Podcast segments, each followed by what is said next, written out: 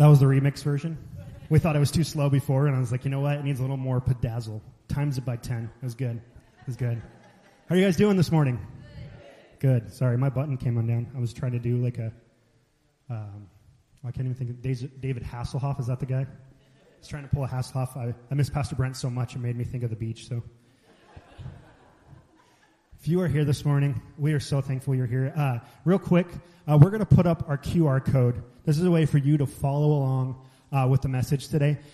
In the first service, I shared this story, and I thought it, it was really good, so I'm going to share it again because I like telling good stories.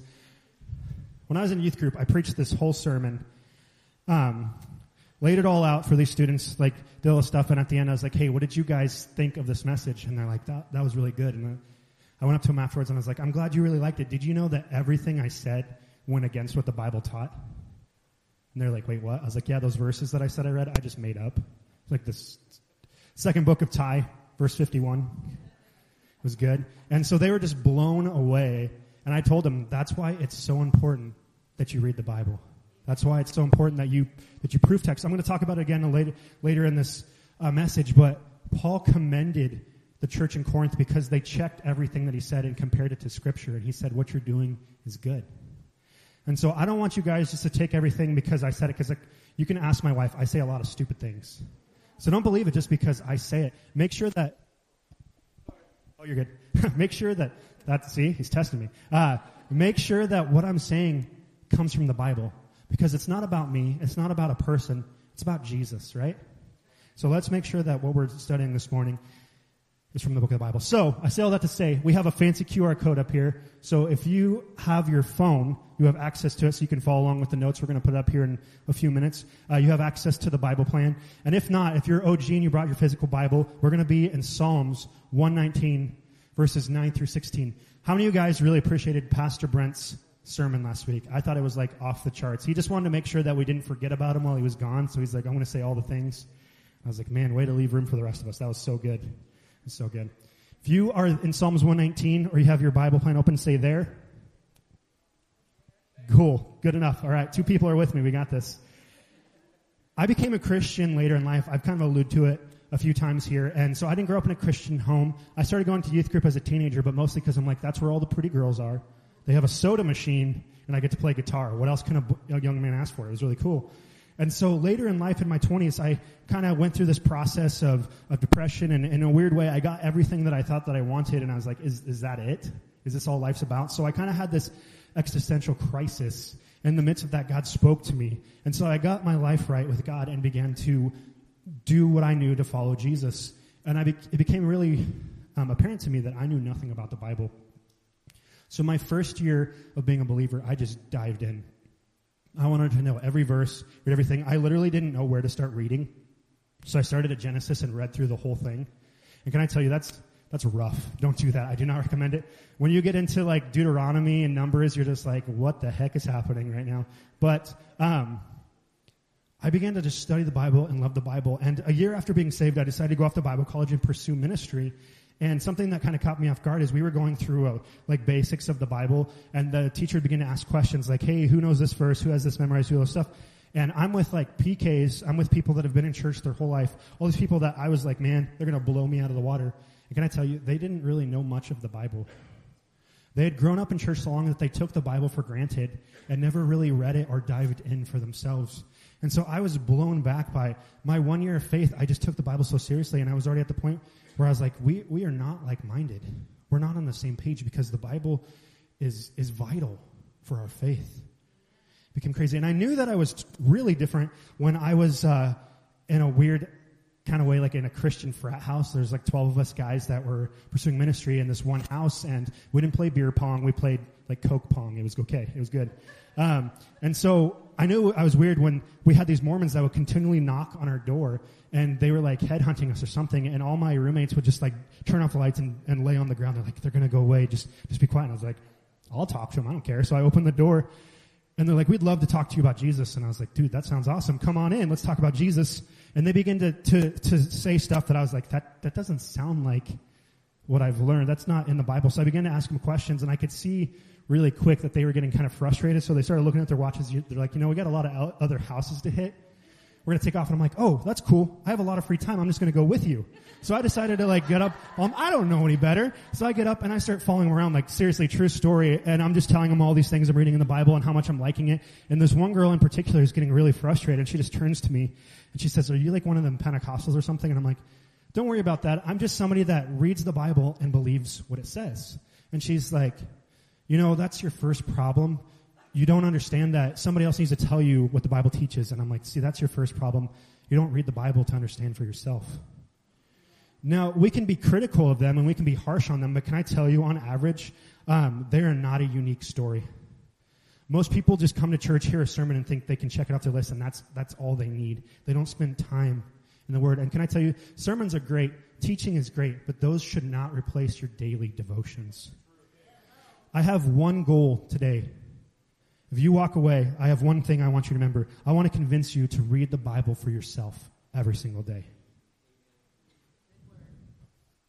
I know for some of us you're thinking that's really simple, that's really rudimentary, but how many of us actually read it every day if we're honest? One of my favorite theologians, Martin Luther, says this the Bible is the cradle where Christ is laid. Statistically, less than 20% of churchgoers read their Bible. Do you know what the most popular verse in America is?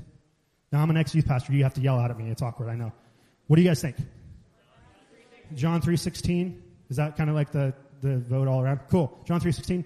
The most popular verse in America is God helps those that help themselves. Do you know what the problem with that is? It's not in the Bible. It's not an actual verse. It's crazy. You guys feel encouraged? Well, buckle up. We're just getting started here. It's going to be good. All right. Psalms 119 starting in verse 9. How can a young person stay pure? By obeying your word. I have tried hard to find you. Don't let me wander from your commands. I have hidden your word in my heart that I might not sin against you. That is so good. I praise you, O Lord. Teach me your decrees. I've recited aloud all the regulations you have given us. I've rejoiced in your laws as much as in riches. I will study your commandments and reflect on your ways. I will delight in your decrees and not forget your word. Let's pray. God, right now I thank you for who you are. God, I thank you for this awesome church. And God, I thank you for your amazing word. I pray that you would put a deep desire in our hearts to know your word and to live out your word.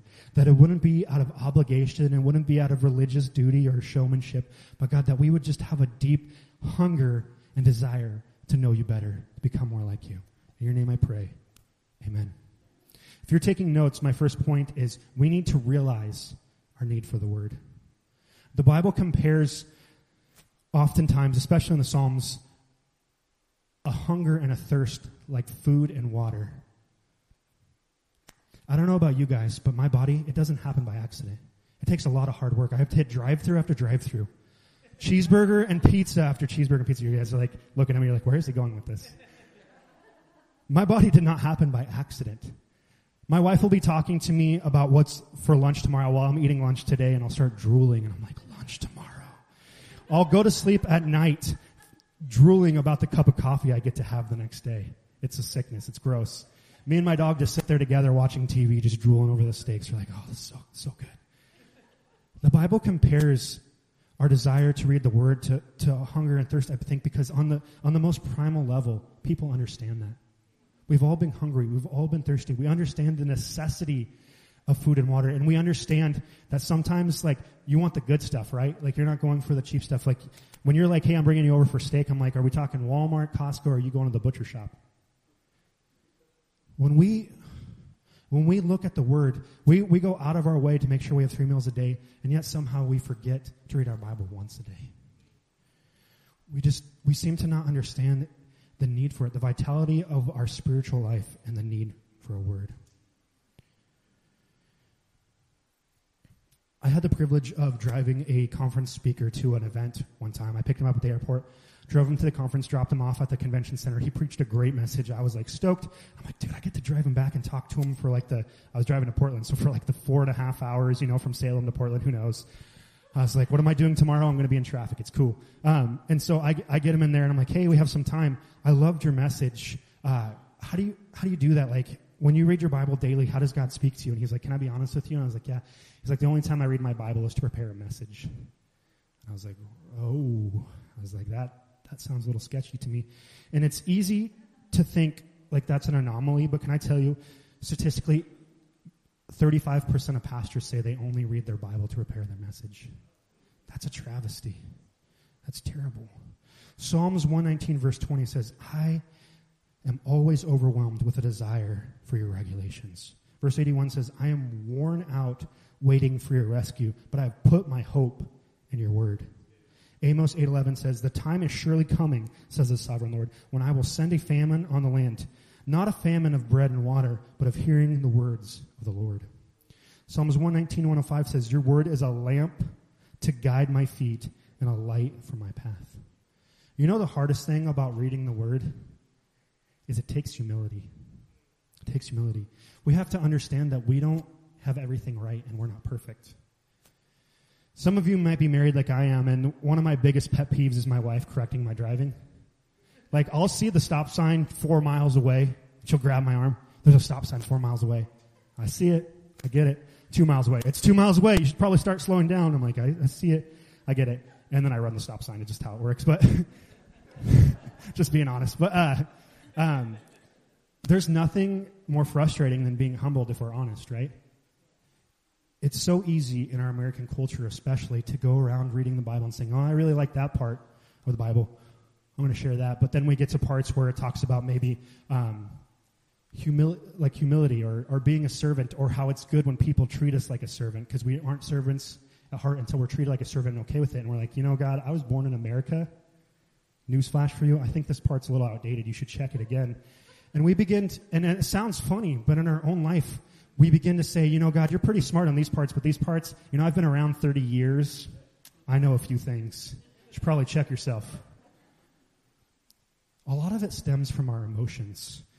And can I tell you, emotions aren't good or bad. They're just an indicator of what's going on in our heart. But something has been crazy nowadays. We don't, we don't filter our lives on the word anymore. We filter our lives around our emotions and our heart. And here's the problem with that. The Bible says that our heart is wicked. It says that our heart is deceitful and evil and that our heart lies to us.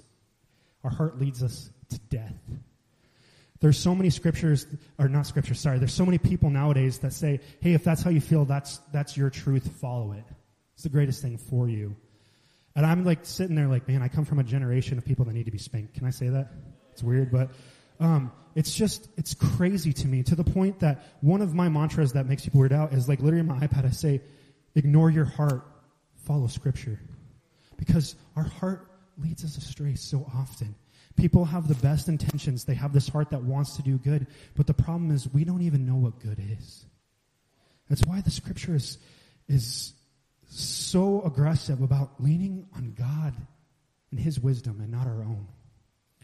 We need to place our foundation on God's word and not how we feel or we think. Proverbs 3, 5, and 6 says, Trust in the Lord with all your heart do not depend on your own understanding. Seek his will in all that you do, and he will show you which path to take. Proverbs 16, verse 32 says, Better to be patient than powerful. I'm going to read that again because that's crazy. Better to be patient than powerful. Better to have self control than to conquer a city. Philippians 4 7. When you, uh, then you will experience God's peace, which exceeds anything we can understand. His peace will guard your heart and minds as you live in Christ Jesus.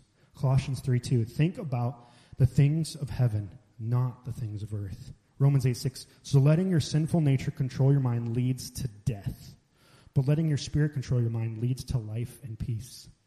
You know what's crazy about Colossians and Philippians and Romans and Proverbs and all these things? These weren't written to non Christians. This is written to the church. He's writing to the church in Rome that your sinful nature if you let it control your mind, will lead you to death. Anytime we, just, we see what God says and we choose the contrary, we're leading ourselves to our own destruction. Sometimes it's physical, but every time it's a spiritual death. My second point is we need to seek the word. The Bible says we need to do it with our whole heart.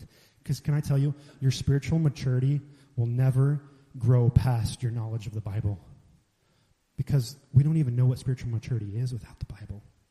And it's so easy for us to stray. Nowadays, there's so many people, especially with like the pandemic and, and watching a lot of church, uh, a lot of churches are, you know, you can experience them online. And there's so many people that when they go looking for a new church or a new pastor, they don't, they don't look for what they should. They look for what has the most, you know, popular music or the best music, uh, who's the most entertaining, who has the best jokes, what's the coffee like there, all these things. And they never sit there and ask themselves, well, are they preaching from the word? They listen to speakers that will often lie and manipulate them. In 1 Kings chapter 13, there's this crazy story. This prophet from Judah gets told to go speak and uh, God's word against this king. So he goes down to this king and he's like, "Hey, God says repent. His judgment's coming upon you." And the king gets so angry he goes to point his finger to say, "Seize the guy," and his arm literally freezes. And it's not just like I can't move my arm, but it compares it to stone. Like he's sitting there like freaking out, like I can't, I can't move my arm. So he says to the prophet, "Please pray for me." So the prophet prays for him, and the king is like, "Wow, okay, I get it. Like God is all powerful. I'm not." He's like, "Will you stay and eat and and and have some water and stuff with me?" And the guy says, "No. God specifically told me." Don't eat and drink anything until you get back to your home. So he says, okay, I understand. And the prophet leaves. Well, this uh, other older man who um, is a false prophet hears about this and he's excited. So he's like, which way did the man go? And he follows, he finds the man on the road and he's like, hey, you're a prophet. I'm a prophet. Come and eat and drink at my house. And he says, no, God told me to not eat or drink until I get to my home. And so the false prophet says, you know what? No, God told me that you are supposed to eat and drink with me. And the guy's, the prophet's like, oh, okay, if God said it. And he goes to the prophet's house, the false prophet's house. And in that uh, house, the false prophet, as they're eating, all of a sudden God speaks to him for the first time and he said, Hey, God just told me you should have listened to God and not to me. Now you're going to die before you get home. And the prophet gets up and goes towards his home and a lion eats him and they leave his body there with a lion like living next there for a long period of time. So everyone that walks by says, that's what happens when you don't listen to the Lord. That same king in Kings 22 says, Hey, we're going to battle and I want to know if God's with us. And his advisor says, hey, there's all these prophets and people that are around you. They're saying God's with you. And he says, ha, these are the same people that lied to me before. I want to hear from a true prophet. And that false prophet that experienced that actually repented and changed his life around. And we know this because the advisor says, well, I know of one man who speaks truthfully for God, but you don't want him because he never tells anyone what they want to hear. And so literally king's like, fine, I'm just going to go to battle without it then. We make fun of that story, but how often is that us? I don't want to know what God has to say because he never says what I want to hear. Like I alluded to earlier, Paul celebrates the church in Corinth for double checking what he preached. And it's not like today where you can just pull up your phone and read through it for yourself or pull up a commentary on Google. They had to go find the scrolls. It took, it was a long process. It took a lot of work. And they did it. And Paul celebrated them. When I was a youth pastor up in Washington, uh, I took some students down to a missions trip to Portland to do the um, Bridge of Hope, Bridge City. You guys know what I'm talking about? Like they, uh, in Portland, they take you to uh, under the bridge and you supply supplies for homeless people. You love on them. You give them haircuts and food and wash their feet and paint their nails, whatever you want to do. And so my students are having a good time. We go there and um, I have like me, one other like guy student uh, a girl leader who's like just turned 19, but I'm like, hey, I need you to come because no other girl leaders will come, and like a bunch of teenage girls that were all like, uh, I call them woo girls because they're all like about everything. Side note, this is mostly for Donnie. How I grew that youth ministry, I just had a bunch of pretty girls, and I'm like, God's got this because boys will follow. They did. I like doubled my youth ministry in months because the word got out there's pretty girls there. It blew up. Get pretty girls, Donnie. You're set. You're good. That was terrible. I'm sorry. um, but we get to, we, on our way back, the, the, the students love that, um, that trip. And on the way back, I had one student, they got in arguments. Uh, they're my students, so it makes sense. And they were arguing and, and they were talking about suicide. And this is kind of a weird topic, but they were talking about whether if you commit suicide, if you go to heaven or hell and all this kind of stuff. And this one girl was so adamant that you went straight to hell if you committed suicide. And I was like really intrigued. And I was like, well, why do you believe that? And she's like, well, I heard some pastor on YouTube say it. I was like, oh, did he show you in scripture where it says that? She's like, no. I was like, did he talk about the variables like mental illness? No. And I'm like, I'm not saying you're right or wrong. I don't, I don't really know. But what if what he says isn't from the Bible? Then it's just his opinion and that's just her opinion. She sat there and thought for a minute. She's like, you're right. I'm going to go look into it. And that was like the greatest thing for me because it's not about what I say or a pastor says or anything, but it's what does the Bible say? What does the Bible say? Now, I'm thankful, don't get me wrong. I'm thankful for pastors and teachers and everything that are way smarter than me. But the Bible tells us over and over again that we're supposed to judge, and this is talking to the church, not the pastors, that we're supposed to judge the teaching that takes place in the church. Make sure it lines up with the word. If you're somebody here looking for a church or in the future you look for a church, here's the number one thing, uh, thing I say you should do. You should listen to the sermon and ask yourself, does that pastor and what he says remind me of Jesus? But here's the problem, is most people don't know the Bible, so they don't even know what Jesus is like. How can we know Jesus if we don't know his word? Because knowing the word, it protects our soul. It protects us from wrong doctrine. I get so worried about people that reject the word. Because it's just like that king in, in 1 Kings chapter 22. He never says what I want to hear. In 1 Timothy chapter 4, verse 1 through 4, it says, Now the Holy Scripture tells us clearly that in the last times some will turn away from the true faith. So the Bible already tells us that's going to happen. They will follow deceptive spirits and teachings that come from demons. These people are hypocrites and liars, and their consciences are dead. They will say it is wrong to be married and wrong to eat certain foods. I quote this verse every time my wife says, think about eating a salad. I'm like, woman, right here. I ain't avoiding certain foods, let me tell you what. But God creates those foods to be eaten with thanks by faithful people who know the truth. Since everything God created is good, we should not reject any of it, but receive it with thanks. The reason I point that out is the scripture tells us thousands of years in advance that some are going to stray away and follow the, teach, the teachings of demons. In other verses, it says they have itchy ears that just go to speakers that are funny or tell them what they want to hear. Nowadays, if you have enough patience, you can find a pastor or church that'll teach you whatever you want them to say. They'll be pro anything under the sun, whether it be against the Bible or not. In fact, Satan, his best move is to twist around Scripture. His best move is to challenge you. You know, in, in Adam and Eve, the first sin that was committed was because Satan walked up and said, Did God really say that?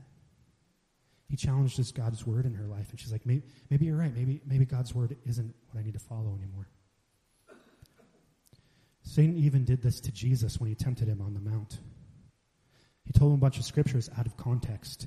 And do you know how Jesus combated him? Some of us, we, we, we hit spiritual warfare and it's like, I stubbed my toe. The Lord has rejected me. I'm hungry. He's fallen away from me. Jesus is literally face to face with Satan. Not just like some theoretical, like the physical presence of Satan was there. And Satan is quoting scripture to him and Jesus begins to quote scripture back. The most I, the most like interesting thing to me is when I got saved, I didn't know where to start reading the Bible. So I literally began reading in Genesis and just kept going. And I began to hit like Leviticus, Numbers, and Deuteronomy, and I'm like, God, I don't know if this Christianity thing's for me. This is hard. What changed it for me is when I found out that when every time Jesus quoted something to Satan, he quoted the book of Deuteronomy. It was so interesting.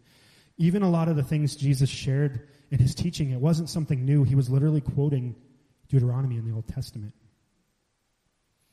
Psalms 119, verse 11 says, I have hidden your word in my heart that I might not sin against you. You know, nowadays we have our phones, we have Google, we have the Bible app, we have whatever, so we can just pull it up. But this scripture isn't saying, I hid your word in my phone. It's saying, I hid it in my heart. As cliche as that sounds, you're going to find yourselves in situations where you're being tempted and spiritual warfare is going to be happening. And maybe it's not even your soul. Maybe you're on, you're trying to lead someone to Jesus and it's their soul on the line. And in that moment, if you've hidden the scripture in your heart, it's going to come out. I've been in situations where I'm talking to someone and they say something, and instantly in that moment, God just refreshes my mind of a scripture I read, and He's and I share it, and it changes everything. It says that God's word never returns voided. It's always fruitful. But we have to hide it in our hearts. When I first got saved, I had a bit of a potty mouth. Um, I think like most of us probably do. And I not only would, you know, use swear words or, or inappropriate jokes, but one of, uh, one of the things I was most guilty of is I would say things that were maybe true for people, but super unkind and ruthless. When Jesus talked about, you know, saying the truth in love, I was like, I get the whole saying things in the truth. I was like, I'll tell you what's up, whether you ask for it or not. But the love thing, I was like, that's, that's a little more challenging. And so my pastor, every time I'd, you know, say a swear or I'd make an inappropriate joke or I'd say something unkind to somebody, he'd be like, Ty, every time you do that, I want you to read James 126. I was like, okay. So I'd begin it and I'd, and I'd start to read, and I'd read it and then he'd be like, Ty, James 126, because I said something, Ty, James 126, James 126, James 126. I used to get so frustrated. Before he'd even say something, I'm like, I get it, 126, yeah, I'm on it. To the point where I could just, I had to memorize. So every time he'd say that, I'd just say it out loud. He's like, cool. And I was frustrated at the time, but now I'm so thankful. Because every time I'm in a situation where I'm about to say something I shouldn't, or I'm about to say something unkind to somebody, that verse just pops in my mind. If a man considers himself religious and yet does not keep a tight rein on his tongue, he is fooling himself, and his religion is worthless. It's a little bit different up there because it's a different translation. But I was so frustrated. But I began to, to, to put the word in my heart, whether, whether I meant to or not, and it just became a part of my everyday. And next thing I knew, every time I was facing a temptation for evil, the word came out. My last point is we need to store the word. And that means we need to memorize it. Can I just get on a soapbox for you guys a little bit? One of my pet peeves is we talk about, you know, church discipline pretty often or spiritual disciplines, pray, read your Bible, fast, all that cool stuff. How come we never talk about memorizing the word anymore? One of the greatest things that uh, ever happened to me is I had a Bible professor that every time I'd see him, he's like, Ty, what, what verse have you memorized this week? And I was like, I, I didn't know I was supposed to be doing that. I'll get back to you on that. And every time I knew I needed to be memorizing a verse because he'd ask me every time what it was. Like, what verse are you working on? And he told me the reason why he does that is because, like I told you guys earlier, you're going to find yourselves in situations where you don't have the Bible with you, and God can use whatever verse you store in your heart. But if it's not in your heart, if it's not in your mind, how is he going to bring it back to you? Psalms 119, verse 11, again says, I have hidden your word in my heart that I might not sin against you. James 2:19 You say you have faith for you believe that there is one God. Good for you. Even the demons believe this and they tremble in terror. In Jesus' temptation, the verses he used, he memorized. He didn't go, "Hey, Satan, let me get back to you. I'm going to hike down this mountain into the town, grab the Torah and I'll be back." The verses that he used, he had memorized. Can I tell you guys something? And this, this isn't something that I'm saying you have to do, but it's been really helpful for me, is journaling. One of my favorite things about journaling is I still have a collection of notebooks from like when I first got saved like 10 or so years ago. I have journals from five years ago. I have journals from three years ago. I have journals from this year, last year. And all I simply do is write down what I'm reading in my Bible, uh, my prayer request. I'll, write down when God answered that prayer, what God's doing. And it sounds, it sounds kind of like, that sounds like a lot of work, but every time, and I'm not exaggerating, every time I go through a hard season, I'll be sitting there and be like, God, I just don't know. Can I trust you? And I'll go back to those journals and I'll say, the same God that answered this prayer 10 years ago, five years ago, three years ago is the same God that hears my prayers today. And so if he, if I can trust him for what he's already done, I can trust him now when I'm facing something I don't understand we can look back and see what God has done. But the problem is our memory is pretty terrible. We forget things. And so that's why it's important. Take notes, write it down, share testimonies. I've said this many times, but it's so true. We as a, as a church, collectively, a universal church, um, we forget to steward testimony as well. We're saved by the blood of the Lamb and what? The word of our testimony. How often are you sharing your testimony? Often are you sharing your testimony? If we're going to store the word, it means we also need to do what it says.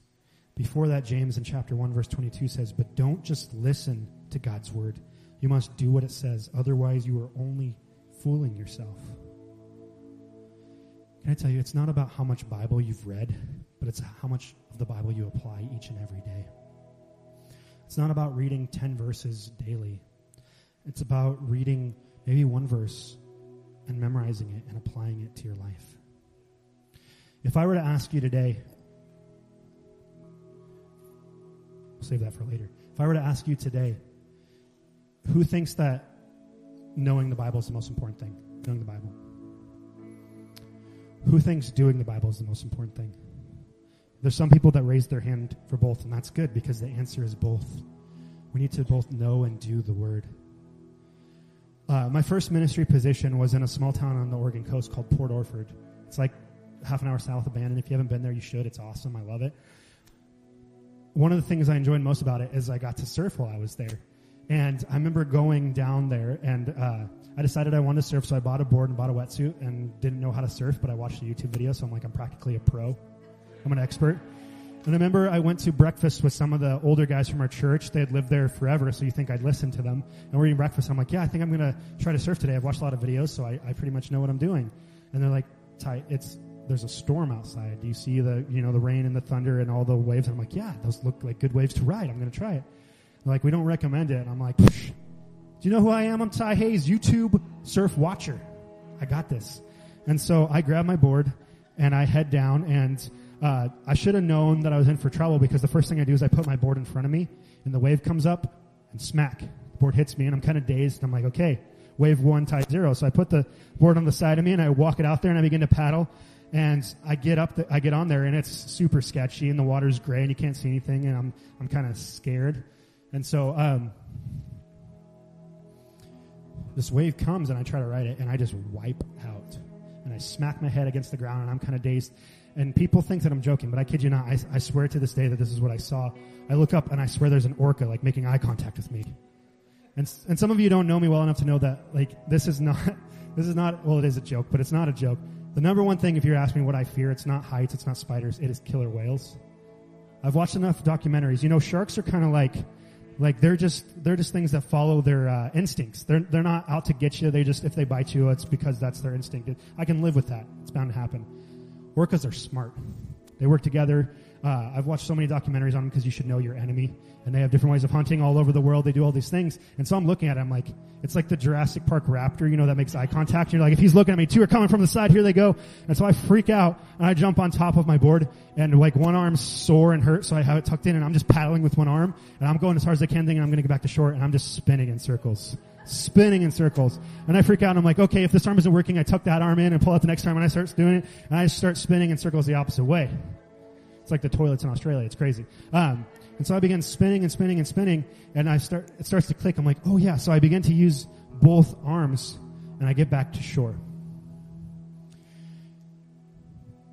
When we try to just know the word and know the word and know the word, we may learn a lot about the word, but if we're not doing the word, we're just spinning in circles. And if we're just doing, doing, and doing, and we're not learning the word, we're just spinning in circles.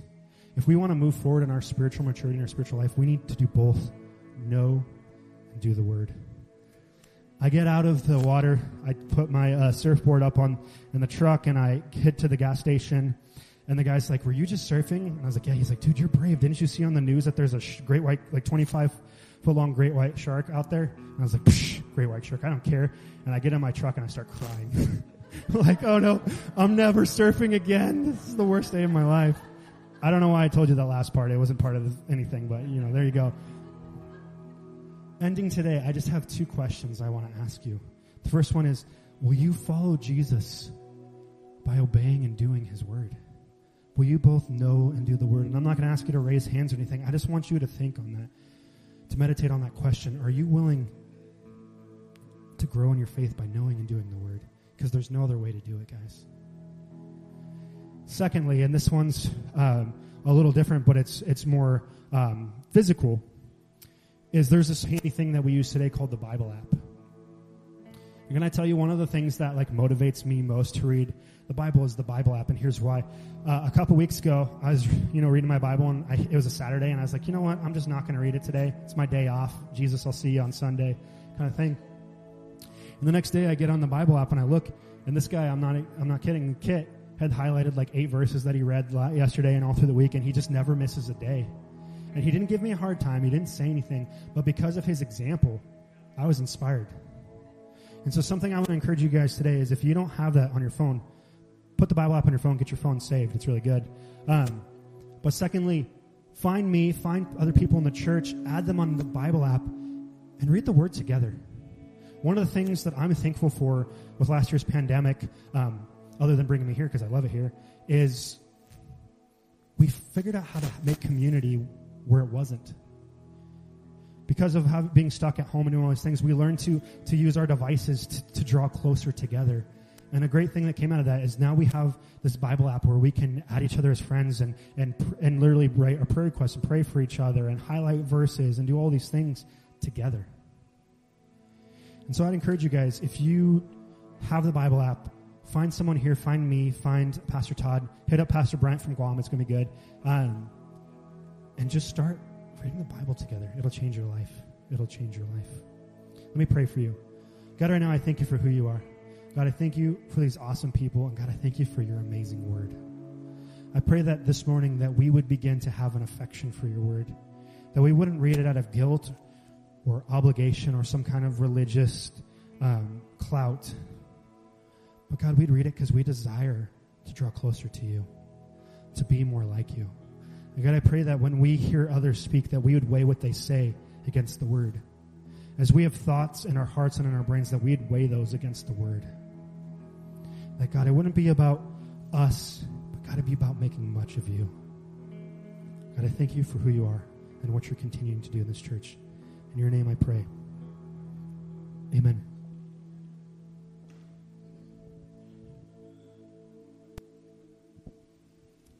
I'm sure you would agree with me that that was a powerful word.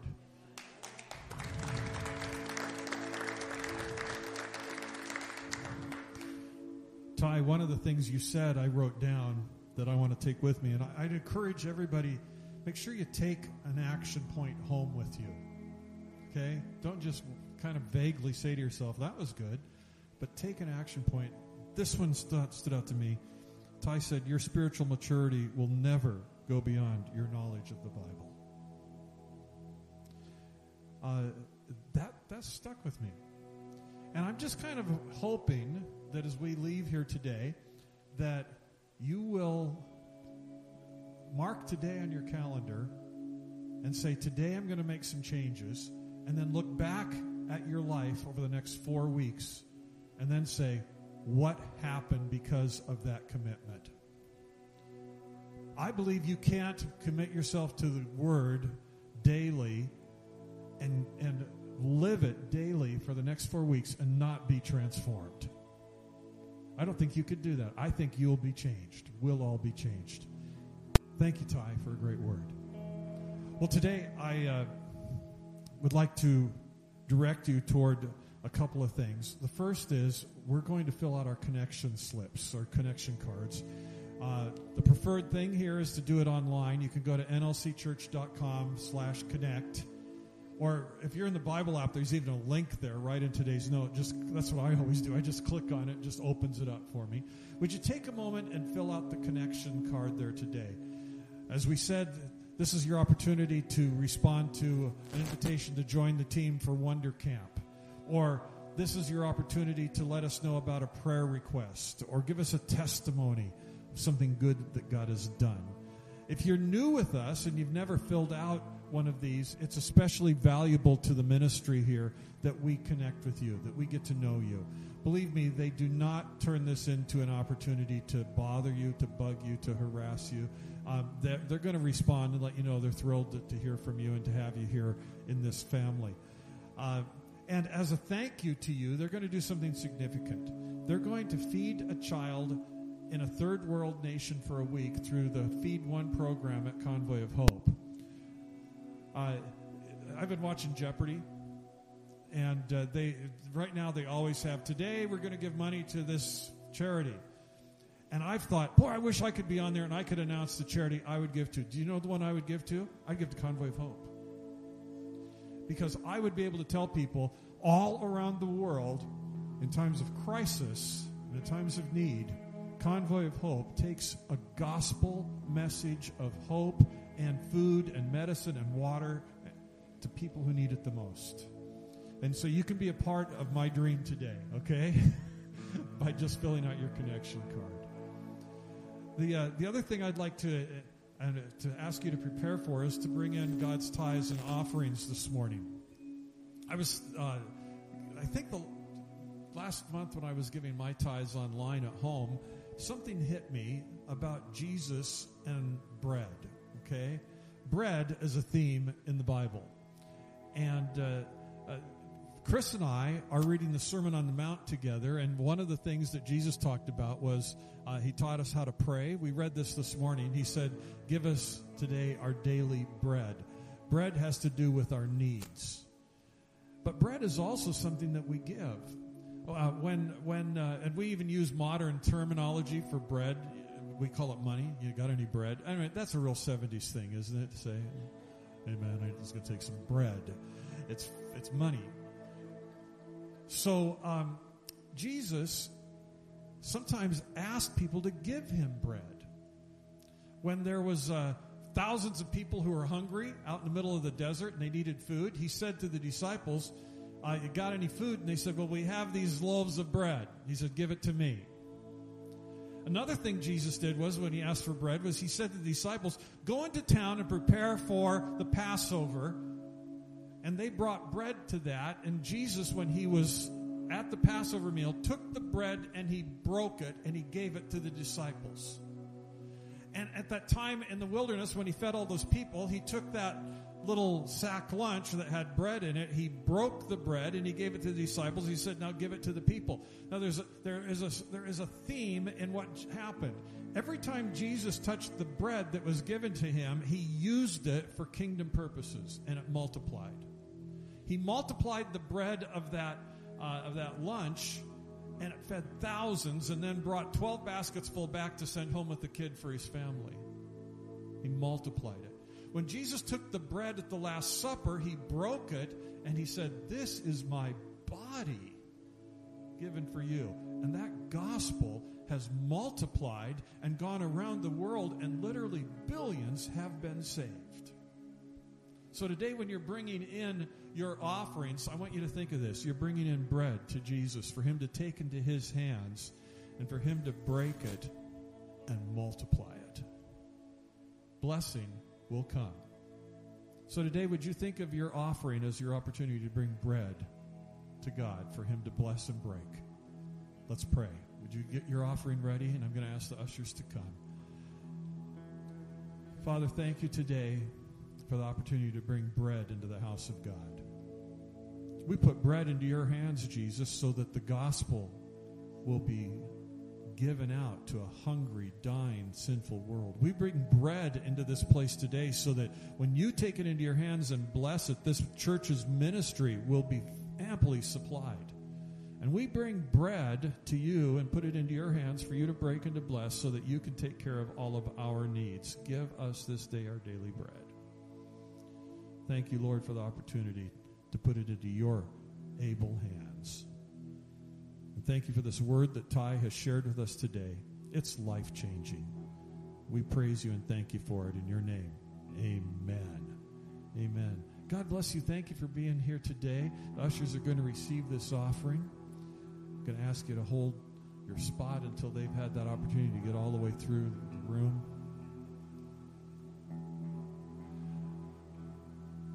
On behalf of uh, Pastor Brent, Pastor Ty, Pastor Donnie, I want to thank you for being here today. God bless you. Have a wonderful and a blessed week.